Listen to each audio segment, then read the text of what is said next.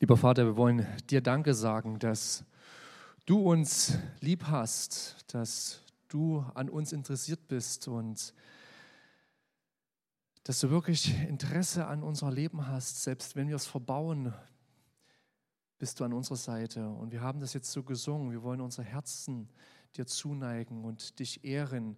Nicht nur in einem Gottesdienst jetzt hier zeitlich, sondern wirklich, wenn wir unterwegs sind, wenn wir Schwierigkeiten haben und Herausforderungen, in Situationen stehen, wo es manchmal wirklich schwer ist, wollen wir einfach von dir einfach empfangen. Diese Liebe, die wir jetzt vielleicht bekannt haben, dass wir genauso, wenn wir im Alltag unterwegs sind, genau diesen Segen erfahren dürfen.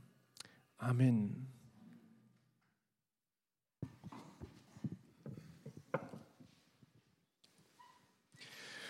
Ihr dürft gern die Masken absetzen. Jetzt darf ich reden und ihr dürft zuhören.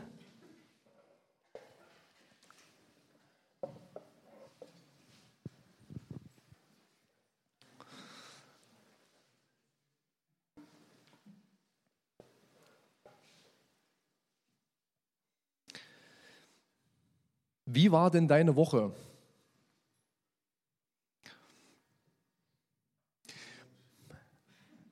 Das kann ich mir vorstellen, Philipp, denn du warst mit mir unterwegs. Wir hatten ein Männerwochenende und das war wirklich, also zumindest kann ich für mich sagen, wirklich ein super, super Wochenende. Wir hatten sogar die Idee, wir haben überlegt, das haben bisher immer nur die Männer gemacht in der Gemeinde, sind weggefahren zusammen. Wir fühlen uns eigentlich richtig schlecht, weil bisher haben wir nicht uns in die Erinnerung rufen können, dass die Frauen mal weggefahren sind. Und wir haben eigentlich so am Tisch gesagt, ich hoffe, Männer, ich sage jetzt nicht zu viel. Wir wollen, wir wollen euch Frauen eigentlich auch anbieten, dass ihr mal ein Wochenende, also Freitag und Samstag, das reicht dann schon, ähm, unterwegs seid. Ähm, wie war deine Woche? Meine Woche war sehr herausfordernd. Ähm, ich hatte mehrmals in dieser Woche wirklich richtig fette und harte Kopfschmerzen. Und ähm, die gingen wirklich über mehrere Tage und Freitag früh dachte ich schon, wenn das jetzt nicht aufhört, dann muss ich mich krank schreiben lassen. Das hieße aber auch von der Konsequenz her, dass ich nicht mit aufs Männerwochenende fahren kann. Und ich dachte mir, nein, da will ich aber hin. Ähm, wir haben verschiedene Herausforderungen und Situationen. Ich möchte dich heute mit einem Text hineinnehmen, wo es dir vielleicht genauso geht wie mir, dass du denkst, wie komme ich nur aus dieser Situation raus? Herr, ich möchte es eigentlich nur noch überleben. Und wie gelingt mir das? Und ich möchte dich heute mit in einen Text hineinnehmen, der ähm, ein zentraler Text ist im Markus-Evangelium. Wenn du zum ersten Mal da bist oder relativ unregelmäßig, bei uns ist es so, wir reden ab und zu und predigen manchmal über das Markus-Evangelium. Wir haben zweitausendachtzehn angefangen, haben ein paar äh, Kapitel rausgenommen, zweitausendneunzehn und zweitausendzwanzig. Wenn das so weitergeht, sind wir wahrscheinlich zweitausendzweiundzwanzig fertig. Aber jetzt befinden wir uns gerade in der Mitte. Und wenn du in dem Sinne zum ersten Mal heute hier bist, kann ich sagen, das hätte dir nichts Besseres passieren können, weil wir befinden uns gerade im Kern des Markus-Evangeliums. Und den darf ich euch heute vorstellen. Und ich hoffe, dass das, was ich sage, dass da drin in meinen Worten nicht, nicht äh, ein Ewigkeitswert ist, etwas, was dein Herz trifft, wo du etwas mitnehmen kannst. Das ist mein Gebet für diese Predigt, dass etwas aufgeht in deinem Herzen, wo Gottes Geist in dir wirkt und du kannst in die Woche gehen und sagst, boah, Herr, danke dafür. Und ich möchte mit euch einen Text lesen aus Markus Kapitel acht.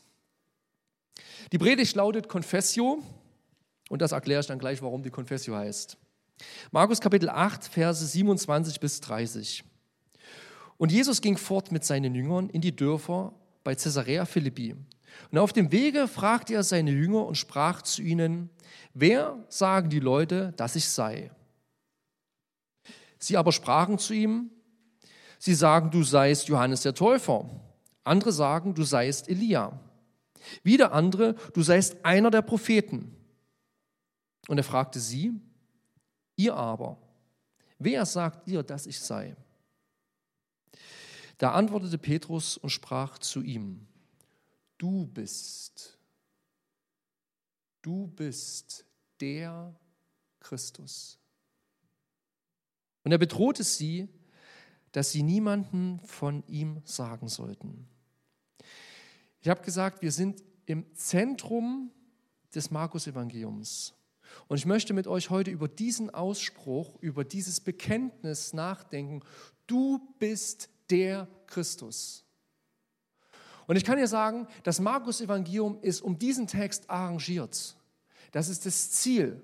Und der Anfang des Markus-Evangeliums, die Mitte und das Ende hat immer wieder das Ziel, das irgendwie herauszustellen.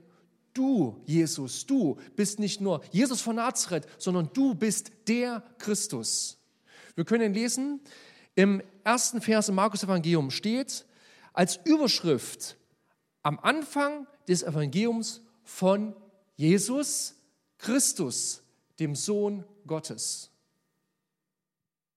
Der heißt nicht Jesus Christus, also wie Vorname, Nachname. Christus ist ein Titel. Jesus, der Christus, der Sohn Gottes. Einleitung.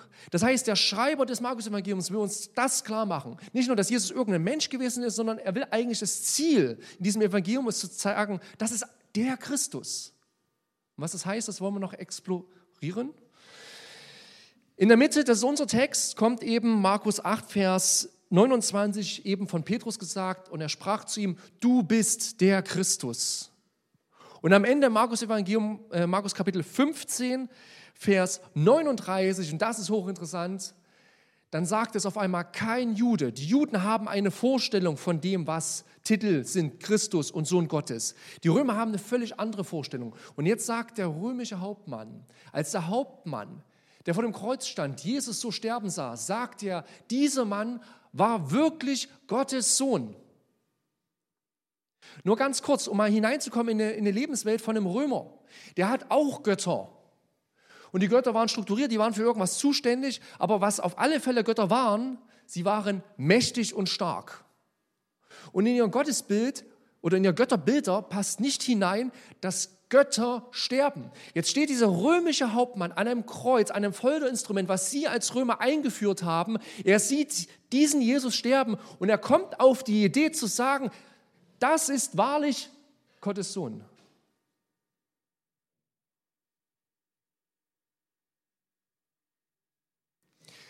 Die Evangelien, wir haben vier im Neuen Testament, wollen nicht nur eine reine Biografie von Jesus abbilden.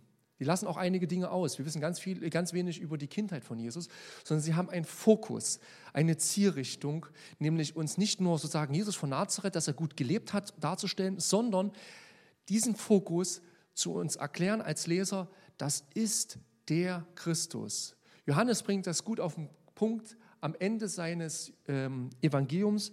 Er sagt aber, ich glaube, es ist noch auf der nächsten Folie. Ja, ist es. Diese aber sind geschrieben, also diese Worte, damit ihr glaubt, dass Jesus, der Christus, ist der Sohn Gottes. Und damit ihr, weil ihr glaubt, das Leben habt in seinem Namen. Das ist das Ziel. Und deswegen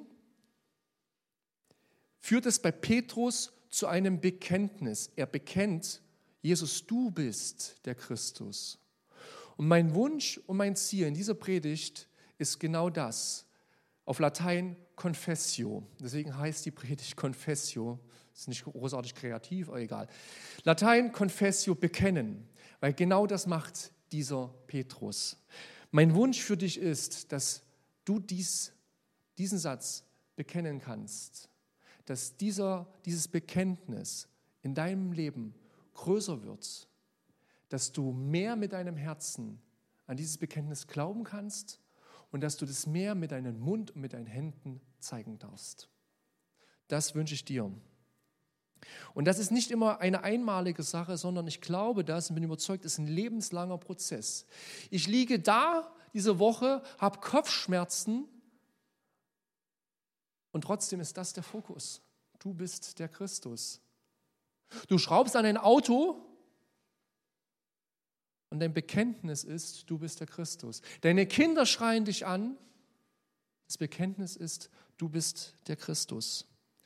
Und ich wünsche uns das, dass wir das immer deutlicher sehen können, beziehungsweise, dass es uns geoffenbart wird. Es muss immer wieder neu geglaubt werden. Interessant ist ja, warum stellt Jesus überhaupt die Frage, Jungs, also seine Jünger, Jungs, sagt mal, Was glauben die Leute, wer ich bin? So ein bisschen Feedback einholen. Was sagen die Leute? Hä? Was reden sie denn? Und ich will dir mal eine men- menschliche Perspektive aufmachen, wie man das verstehen könnte. Also stell dir vor, ich würde dich fragen, sag mal, für wen du mich hältst. Und dann sagst du zum Beispiel, ey, du kannst so reden wie Martin Luther. Oder bist so äh, Martin Luther King. Oder deutsche Theologe Bonhoeffer. Kannst du auf, eine, auf deine Lebenswelt übertragen, äh, was würde passieren? Boah, ist ja cool. Dass du mich mit der Person vergleichst, nicht schlecht. Das ist, ein, das ist unsere Menschenperspektive. Und es würde vielleicht dazu führen, dass wir uns geehrt fühlen. Es wird unsere Brust anheben. Mensch, ich habe schon was drauf. Das können wir bei dieser Fragestellung ja denken. Was sagen die Leute, wer ich bin? Und dann sagen sie das und Jesus hätte sagen können, das ist schon geil. Macht er nicht. Weil es gibt einen großen Unterschied zwischen dem, ob ich jemand, der in seiner Identität unsicher ist und ich äh, ihm sage, wer er sein könnte, als das, was hier, ist, was hier wirklich passiert. Nämlich, hier ist ein Bekenntnis. Hier wird was einem Petrus geoffenbart, steht im anderen Evangelium. Und was heißt das, was bedeutet das? Durch das, was Petrus sagt, wird die Identität von Jesus nicht bestimmt, sondern geoffenbart. Sie sehen, dass dieser Petrus sieht, dass, das, dass er, dieser Jesus, dieser Christus ist. Deswegen führt es nicht dazu, dass seine Brust anschwillt, sondern es geht wie ein Vorhang auf und diesem Petrus und wahrscheinlich in anderen Jüngern wird klar, das ist dieser Christus. Deswegen hätte sich wahrscheinlich Jesus auch mit weniger nicht zufrieden gegeben. Er wollte keinen Vergleich, sondern sollte wieder Vorhang aufgehen und dann sollten seine Jünger erkennen, das ist der Christus und das ist eine Offenbarung. Jetzt habe ich ganz viel darüber geredet, äh, Christus, Christus, Christus. Ja, was ist denn das? Ja, ähm, das ist ja etwas, womit die Jünger etwas anfangen können, womit Jesus wahrscheinlich auch etwas anfangen kann und vielleicht für uns erstmal grundsätzlich ein Fremdwort. Jetzt geht's ab. Wir lieben Kinder bei uns in der Gemeinde. Ich schiebe mal was dazwischen. Ähm, wir haben großartige Kindermitarbeiter, aber wir haben so viele Kinder, dass wir eigentlich viel mehr Kindermitarbeiter brauchen. Ähm, von daher herzliche Einladung, bei uns im Kinderbereich mitzuarbeiten. Okay, wo sind wir stehen geblieben? Christus. Vielleicht gehst du heute Abend schlafen und dieses Wort ist dir inflationär begegnet und das macht gar keinen, ist nicht schlimm. In dem Fall ist Inflation nicht schlecht. Christus. Christus ist griechisch. Kommt von dem hebräischen Wort Meschiach, beziehungsweise, wenn man es rein ins Deutsche übersetzt, Gesalbter. Das heißt, wenn wir die ganze Zeit von Jesus als dem Christus reden, reden wir von Messias, das übersetzen manche, andere Übersetzung, beziehungsweise von dem Gesalbten. So. Und das ist ein Begriff, den kennt man schon zur damaligen Zeit. Bei uns in unserem Kulturumfeld wahrscheinlich weniger, weil das ein Titel ist, der aus dem Alten Testament kommt. Ein Titel. Und dieser Titel, der hat eine gewisse Bedeutung. Nämlich, wenn jemand gesalbt wurde, wird oder wurde, gerade im Alten Testament, und wir hatten letzten Sonntag eine Segnung, wo wir das irgendwie auch ein bisschen nachempfunden haben. Man nimmt meistens Öl und tropft gerade bei äh, der Königseinsetzung auf das Haupt, auf den Kopf und lässt das Öl runterfließen. Das ist eine Salbung. Warum? Das Öl steht für den Geist Gottes, der auf diesen Menschen draufkommt und ihn prägen und bestimmen soll. Und deswegen sind gerade Könige und auch manche Priester gesalbt worden für ihren Dienst. Und deswegen finden Salbungen statt. Jetzt kommt aber noch was ganz Entscheidendes hinzu. Wenn von dem Gesalbten die Rede ist, dann ist nicht von, von einem Gesalbten die Rede, sondern von Artikel, von dem Gesalbten. Entschuldigung, wenn wir ein bisschen Deutsch machen, aber eigentlich machen wir Hebräisch. Ähm, Das ist wirklich ein Unterschied. Ich will das erklären. Weißt, du kannst die Eigenschaft haben, klug zu sein. Deswegen heißt du aber noch nicht unbedingt der Kluge. Deswegen kann jemand gesalbt sein, aber nicht der Gesalbte sein. Das ist wirklich ein fundamentaler Unterschied. Und im Alten Testament kündigt sich es immer deutlicher und stärker an, dass irgendwann der Gesalbte die Weltbühne betreten wird. Dass es zum Beispiel ein Nachfahre des Königs Davids ist. Und dann werden Verheißungen ausgesprochen, wenn der Gesalbte kommt. Deswegen sind zur damaligen Zeit, ist Jesus nicht der Einzige gewesen, der gesagt hat, ich bin der Christus. Sind einige herumgereist und haben das von sich behauptet. Interessanterweise ist es hier so, dass Jesus das gar nicht von sich selbst sagt, sondern Petrus sagt es über Jesus. So, der Gesalbte. Mit dem ist verbunden, dass Gott sozusagen ganz eng mit diesem Gesalbten unterwegs ist. So eng, so eine enge Verbindung, dass er ihn selbst seinen Sohn nennt.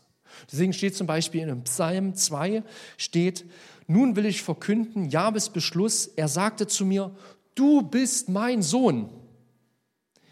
Ich habe dich heute gezeugt. Dieser Gesalbte ist der höchste Repräsentant Gottes. Er ist der Sohn Gottes. Und durch die Propheten wird gesagt, wenn dieser Gesalbte kommen wird, dann wird etwas Neues anbrechen. Die Propheten schreiben beispielsweise, in Amos steht, die zerfallene Hütte Davids wird aufgerichtet werden. Wenn dieser Gesalbte kommt, wird ein neues, eine neue Zeitrechnung, ein neues Kapitel in der Weltgeschichte anfangen, nämlich dann wird ein Friedensreich aufgerichtet. Dann wird Gerechtigkeit passieren. So, das habe ich euch sehr, sehr mit ins Alte Testament genommen. Die spannende Frage ist ja, hat das Petrus alles gewusst, was ich euch gerade alles erzählt habe? Er ist ein Fischer, hat jüdische Wurzeln oder ist Jude, weiß wahrscheinlich einiges darüber, über diesen Titel der Gesalbte, aber ob er wirklich alles wusste, who knows, vielleicht. Aber das Interessante ist, was jetzt kommt, er hat diesen Jesus vor Augen.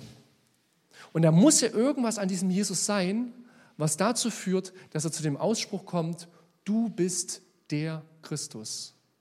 Und ich will es runterbrechen auf, auf zwei Dinge, wo ich denke, was dieser Petrus und auch die anderen Jünger gesehen haben. Und beides mündet in eine Sache, in Vollmacht. Schreibt das Matthäus-Evangelium, schreibt es an mehreren Stellen und sagt, dass noch nie jemand so gesprochen hat, mit solcher Vollmacht wie dieser Jesus. Also wahrscheinlich haben die Jünger gesehen, wenn Jesus unterwegs gewesen ist, was seine Worte anrichten. Dass Menschen verändert werden durch diese Worte. Vollmacht in Wort und das Zweite ist Vollmacht in Tat. Das heißt, diese Worte führen nicht nur zu, irgendwie zu einer neuen Inspiration. Ich gehe jetzt inspiriert nach Hause. Das wäre Jesus, diesem Christus wäre das zu wenig. Er will, dass sich Dinge verändern. Er will, dass Menschen geheilt werden, dass Menschen versöhnt werden, dass Menschen ihre Berufung finden. Und das erleben die Jünger, dass das genau, wenn Jesus auftritt und umhergeht, dass das passiert. Sie erleben Wunder, sie erleben Heilungen, sie überleben, erleben Übernatürliches. Und sie erleben sogar, dass Jesus sie beauftragt und manchmal sogar teilweise bevollmächtigt und sagt, jetzt geht ihr mal los mit meiner Vollmacht. Dieser Jesus, äh, dieser Petrus kommt zum Bekenntnis, du bist dieser Christus. Du bist es. Wenn ich dich ansehe, wenn ich sehe, wie du lebst, du bist dieser Christus. Und ich will dir noch was, ich will dir noch eine andere, noch, noch eine andere Wahrheit, die da eigentlich drin steckt, mitgeben. Ich hoffe, du kannst sie verstehen. Ähm, wenn ich, wenn ich Christus mehr verstehe, verstehe ich auch mehr, wer ich selbst bin. Indem Petrus das über Jesus ausspricht, du bist der Christus, sagt er gleichzeitig etwas über sich selbst. Nämlich er sagt zum Beispiel, ich bin der Christus nicht. Und er sagt damit, du stehst, wenn ich dir das anerkenne, dass du der Christus bist, dann stehst du über mir. Dann bist du der Herr der Herren. Könnt ihr mal das Fenster bitte zumachen? Wir haben überall Kinder, habe ich das schon erwähnt?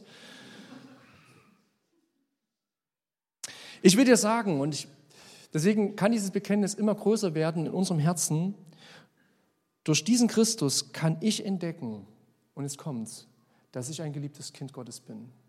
Wenn ich sage, du bist der Christus, kann ich entdecken, dass ich ein geliebtes Kind bin. Dann will dieser Christus mir Vergebung und Versöhnung schenken. Dann will dieser Christus mir eine Berufung zeigen und mir Gaben geben. Wenn ich ausspreche, du bist Christus, hat es, hat es was mit seiner Identität zu tun, aber automatisch mit meiner eigenen Identität. Weil ich sage, er ist hier und ich bin hier. Das ist mein Herr. Und das hat Auswirkungen auf meine eigene persönliche Identität. Und wenn ich etwas über Christus bekenne, bekenne ich automatisch etwas über mich selbst. Und ich will dir äh, sagen, das kannst du machen. Du kannst rausgehen, in deinem eigenen Leben immer wieder diesen Christus bekennen. Und es gibt auch eine einmalige Sache, wo das einfach so ganz klar rauskommt, diesen Christus zu bekennen. Das ist Taufe. In einer Taufe darfst du sagen zu Jesus, du bist der Christus, dir gebe ich mein Leben. Du bist der Gesalbte Gottes. Du gibst dich für mich hin und ich darf durch dich leben. Und die Taufe ist wirklich so ein einmaliger Akt, zu sagen, du bist es. Und ich möchte dir mein Leben geben. Und deswegen ist Taufe ein Bekenntnis. Und wenn du nicht getauft bist, will ich dich fragen, was hält dich ab, dieses Bekenntnis auszusprechen und sich taufen zu lassen? Ich kann dir sagen, ich hatte so vor kurzem zu vorstellen, dass ich dachte, ich muss das moralisch besser werden. Ich müsste ein besserer Mensch sein. Ich müsste mehr Bibel kennen. Das ist alles irgendwie gut, hat aber mit der Taufe gar nichts zu tun. Bei der Taufe geht es nur um eine Sache, Bekenntnis. Zu sagen, du bist der Christus. Es hat nichts mit Moral zu tun oder, oder ähm, wie viel Kenntnis ich an sich habe, sondern einfach diesen einen Punkt klar zu machen.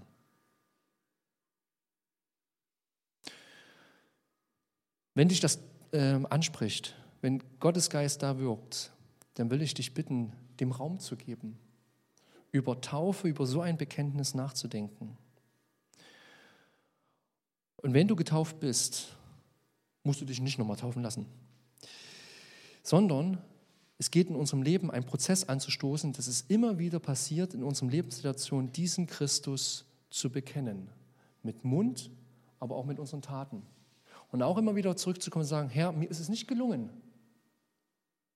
Aber ich möchte es neu glauben. Ich möchte es neu entdecken, dass du der Christus bist. Und wie gelingt mir das, diesen Christus in meinem Leben mehr zu entdecken? Oder wie komme ich dazu, dieses Bekenntnis deutlicher zu äußern? Das, was mir aufgefallen ist bei den Jüngern, ist, die haben unwahrscheinlich viel Zeit mit Jesus verbracht. Und deswegen kommt Petrus zu diesem Bekenntnis und sagt das. Die Jünger verbringen unwahrscheinlich viel Zeit. Und ich glaube, das ist unsere Aufgabe, in unserer heutigen Zeit auch immer wieder Freiräume zu finden, Zeiten zu haben für diesen Christus, mit ihm persönlich Zeit zu verbringen, mit anderen Zeit zu verbringen und sozusagen in ihm diesen Christus zu sehen oder gute Literatur zu lesen, Bibel zu lesen. Wenn du die Bibel nicht aufschlägst, habe ich jetzt erst gelesen, wenn du die Bibel nicht aufschlägst, sollst du nicht wundern, wenn der Geist Gottes nicht zu dir spricht. Und wir hatten ein Männerwochenende, wir hatten viele Facetten, aber das war eine Sache, wo wir wirklich gesagt haben, das ist wirklich wichtig, immer wieder dieses Wort in die Hand zu nehmen und sich davon prägen zu lassen. Und ich will dir sagen, wenn du keine Zeit hast für diesen Jesus, der dieser Christus ist, dann trägst du eine Last in deinem Leben, die du nicht tragen brauchst. Weil du ein Gottes Ebenbild bist und Gott dich so geschaffen hat für Gemeinschaft. Und wenn du kein, kein Zeitkontingent hast, um Gemeinschaft mit diesem Herrn zu haben, das ist eine Last, die du trägst, wo du nicht dafür gemacht worden bist. Wozu führt das? Wozu führt das, wenn ich den Herzenswunsch habe, das in meinem Leben wahrzunehmen? Du bist dieser Christus. Ich will dir drei Dinge sagen, die ich da total wichtig finde. Erstens, dass ich die Wunder Jesu und Jesus selbst in meinem eigenen Leben sehe. Dass ich sehe, ja, du bist der Christus in meinem Leben. Ich sehe das. Ich sehe die Wunder, die du in meinem Leben machst. Das Zweite ist, dass ich die Wunder Jesu im Leben von anderen sehe. Und sehe, krass, was da passiert, was Jesus in diesem Leben macht. Und das Dritte ist, wenn ich sehe oder wenn ich dabei sein darf, wenn durch meine Worte und meine Taten, was ich mache, andere Jesu Wunder entdecken dürfen. Weil wir sind bevollmächtigt, in dieser Welt zu stehen und das, was wir selbst empfangen haben, weiterzugeben. Und deshalb will ich dich einladen, dieses Bekenntnis neu über dein Leben auszurufen. neu dran zu glauben, festzuhalten. Dieser Jesus ist dein Christus. Und wir wollen jetzt nochmal das Lied singen, was wir am Ende gesungen haben. Und ich will dich einladen, das nicht nur mitzusingen, sondern es zu bekennen. Zu bekennen, dieser Jesus, der ist mein Christus.